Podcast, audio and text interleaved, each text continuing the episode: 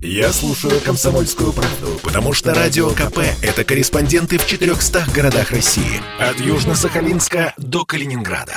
Я слушаю «Радио КП» и тебе рекомендую.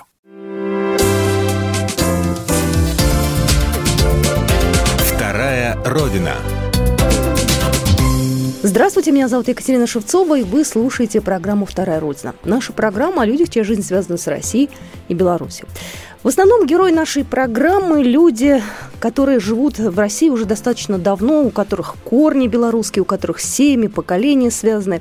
Но мы почему-то очень мало говорим с людьми молодого поколения. И вот сегодня у нас как раз такой представитель Екатерина Шаховцова. У нас сегодня в эфире. Кать, здравствуй. Добрый день. Я буду на ты обращаться. Мы с Катей знакомы uh-huh. уже достаточно давно и по разным российско-белорусским э, таким проектам, областям. Э, Кать, давай начнем с того, э, когда ты переехала э, в Россию вот уже, ну, как бы на такую постоянную основу. И расскажи, где ты родилась.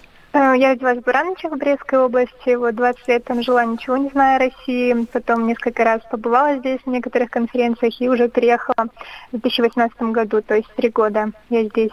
Что тебя сподвигло? Потому что э, это такой серьезный шаг вообще для молодого человека поменять э, даже города. Это такой трудный шаг, да, непростой, где деньги взять, на что жить, чем заниматься. А ты, в общем, взяла и переехала сразу в Москву. Как? Ты решилась? Да, собственно, это не было какой-то целью покорять столицы. Это было связано скорее с образованием, желанием получить гуманитарное образование, что первое мне экономическое. И вот благодаря форуму союзного государства было предложено эм, бюджетные места в магистратуру в Государственный академический университет гуманитарных наук. Я подумала, что это шанс. Вот это и породило как бы желание переехать и уже остаться здесь, познавать дальше, потому что за 20 лет вот я ничего не знала о городах России, до сих пор в таком шоке, сколько здесь всего всего много интересного, разного, не похожего друг на друга, где себя не чувствуешь, собственно, чужой. До сих пор интересно познавать Россию. Скажи мне, пожалуйста, а как ты поступила, вот ты говоришь, в магистратуру, да? Э, как угу. ты вообще нашла, э, откуда ты информацию эту взяла? Потому что, ну, опять же, есть такая, не знаю, ну, точка зрения, что вот про наши союзные истории мало кто знает, что мало мы рассказываем. Как ты узнала? Я согласна до сих пор, что рассказывают мало, вот, и про те же европейские программы в Беларуси можно легче узнать, прямо в университетах рассказывают, приходят, показывают, вот, а о этом российской программе, белорусско-российской, узнала в соцсетях. Я, собственно, когда узнала о существовании союзного государства, была удивлена, почему я о нем не знала раньше, и подписалась на уже имеющиеся странички, собственно, союзные вечи и, и, и другие группы. Вот, и в какой-то из них увидела объявление о конкурсе для молодых международников союзного государства. И тогда вот написала работу и попала в летнюю школу в Москву, после чего осталась, поступила. Скажи, пожалуйста, это все бесплатно было? Да, абсолютно. То есть э, финалисты, было 20 человек из Беларуси, предложили вот э, всем желающим, кто хочет подать документы. Ну, мы, собственно, вот три человека рассмотрели этот вопрос, двое нас поступило тогда, поэтому это абсолютно было бесплатно, абсолютно для всех желающих, кто принимал участие в конкурсе, это несколько сотен человек было. Слушай, ну это же такая непростая история. Как тебя родители отпустили? Как они вообще отнеслись к тому, что ну, ребенок фактически, да, дочь уезжает вот непонятно куда, непонятно зачем, что он там будет делать? Да, это такой шаг был серьезный, его долго думали. В принципе, я подала документы, еще месяц можно было как-то думать, поступать все-таки, приезжать или нет. У меня не было ни одного знакомого в Москве, как бы какого-то давнишнего ни друга, ни, ни родственников, вот, но а, отнеслись с доверием, с пониманием, и я думаю, до сих пор рады за меня. Скажи мне, пожалуйста, а кто тебе здесь в Москве помогает? Потому что все-таки одно дело э, в конкурсе поучаствовать, да, какие-то там получить преференции, а другое дело здесь жить, потому что квартиру снимать дорого, жить на что-то надо. Вот как ты выкручиваешься? Ну, собственно, изначально, когда я поступила в магистратуру, и учеба была только вечером, в университете начала работать на полставки. Вот, и проработала три года. Сейчас захотелось сферу поменять деятельности, больше ее ориентировать на такие белорусско-российские отношения, по линии которых как бы и попала сюда.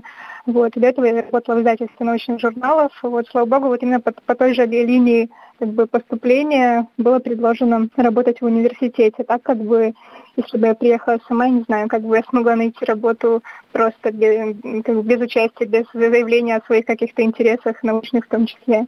Я знаю, что ты себя пробуешь не только в научной стезе, но и в творческой. Недавно э, прошел фестиваль Евразия Док, был финал фестиваля в Минске, и ты там получила приз. Вот э, расскажи, пожалуйста, как тебя занесло в документальное кино и фильм, кстати, который ты снимала и, и за который ты получила премию, он так или иначе связан именно с двумя странами, да, и с твоей вот этой личной историей. Да, совершенно верно. То есть на понимание нашего союзного государства, конечно, пандемия наложила свои такой отпечаток, и немножко все так скомкано, и сложности возникли с границы, и в том числе я полтора года не могла попасть домой, потому что я не смогла бы вернуться в Россию, и это как бы для меня было таким каким-то внутренним ударом, непониманием, почему так. И это все меня побудило к, к той идее снять фильм про двери, про закрытые границы. Я встретила тогда девушку еще одну белорусскую в Москве с такими же проблемами, и мы, собственно, объединились вот с Кристиной Глаголаптевой и решили вот такую историю снять. Помогли контакты как бы, которые обрелись во время различных форумов в России, в том числе и в Луганске, Донецке, города России, Нижний Новгород, и другие ребята, они, собственно, подключились, я с каждым говорила, если вас что-то на эту тему сказать, собственно, и многие вызвались, и у нас получился такой фильм, и, собственно, первое место получили из-за того, что единственный фильм, в котором был отражен фактор СНГ вот с ребятами из разных как бы стран, потому что это наши друзья, мне нравится вот расширять такое пространство, коммуникативное в том числе. И вот благодаря этим контактам, этой дружбе на постсоветском пространстве получилось сделать этот фильм и победить на фестивале. Слушай, а как вы снимали этот фильм? Чем? Ведь для того, чтобы фильм снимать, ну, как подумать любой человек, нужна камера, нужна техника, нужно какие-то специальные программы, чтобы это монтировать. Это моя любимая тема. Я, собственно, на фестивале уже пробую третий раз. Вот, и первые два раза я снимала на свой фотоаппарат обычный, где есть э, функция съемки совершенно простой, бюджетный.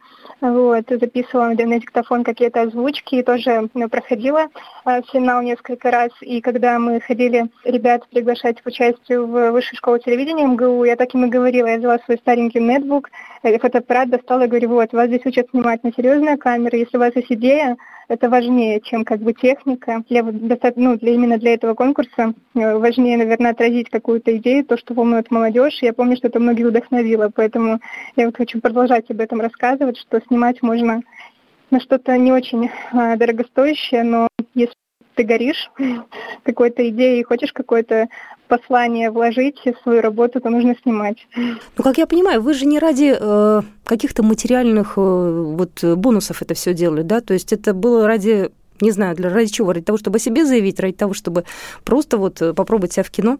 Ну, я скажу, что это было, как бы это громко не звучало, когда ты не можешь об этом не, не, сказать, не, не сказать, и не можешь этого не делать, ты просто это делаешь.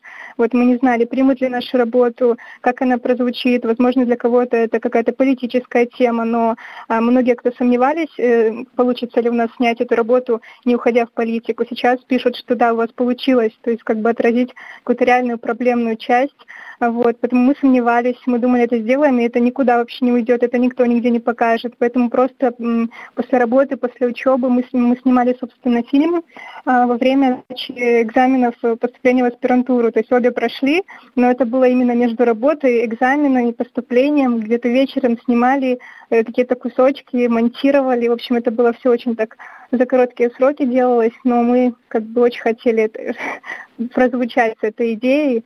Вот, и до сих пор счастлива. Не ради материальных каких-то а, выгод это снималось. Это очень здорово. Скажи, пожалуйста, какие твои дальнейшие планы, э, с какой страной они будут связаны, и как ты себя вот видишь в ближайшем будущем таком? Давай лет на пять вперед забежим. Знаете, такой интересный вопрос. Мне его задавали где-то примерно пять лет назад, ну, скажем, где-то четыре года назад в Минске, тоже на форуме белорусско-российском.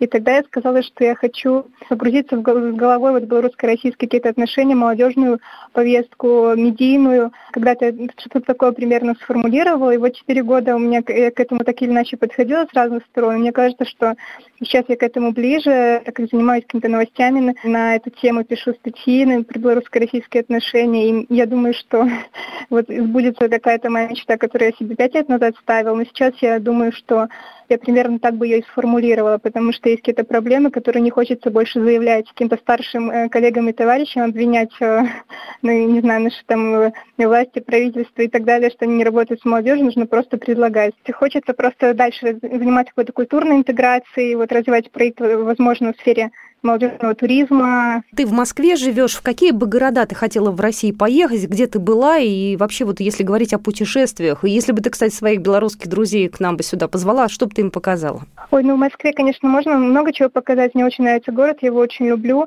Но если говорить о городах, кроме вот двух столиц, э, Питера и Москвы, то на меня большое впечатление производят, например, такие маленькие города, как Плес. А очень Нижний Новгород понравился, Ярославль давно люблю. А в Псков хотела попасть, попала, и тоже несгодимое впечатление получила. Хотелось бы попасть в такую э, более далекие регионы России, Алтай, что-то из, из горных там э, регионов. Вот на Кавказе тоже первый раз побывала буквально несколько недель назад, э, и тоже до сих пор под впечатлением. Это то, что в Беларуси непривычно видеть такие ландшафты, и приятно осознавать, что союзное государство настолько разнообразно, и можно просто вечность получать какие-то впечатления, и потом их переводить в какое-то творчество, вдохновляться на какую-то новую новую деятельность. Слушай, ну здорово, когда такие планы. Мне так хочется сказать, э, спортсменка, активистка, комсомолка, э, вот перечислит все свои сейчас э, должности, регалии и прочее.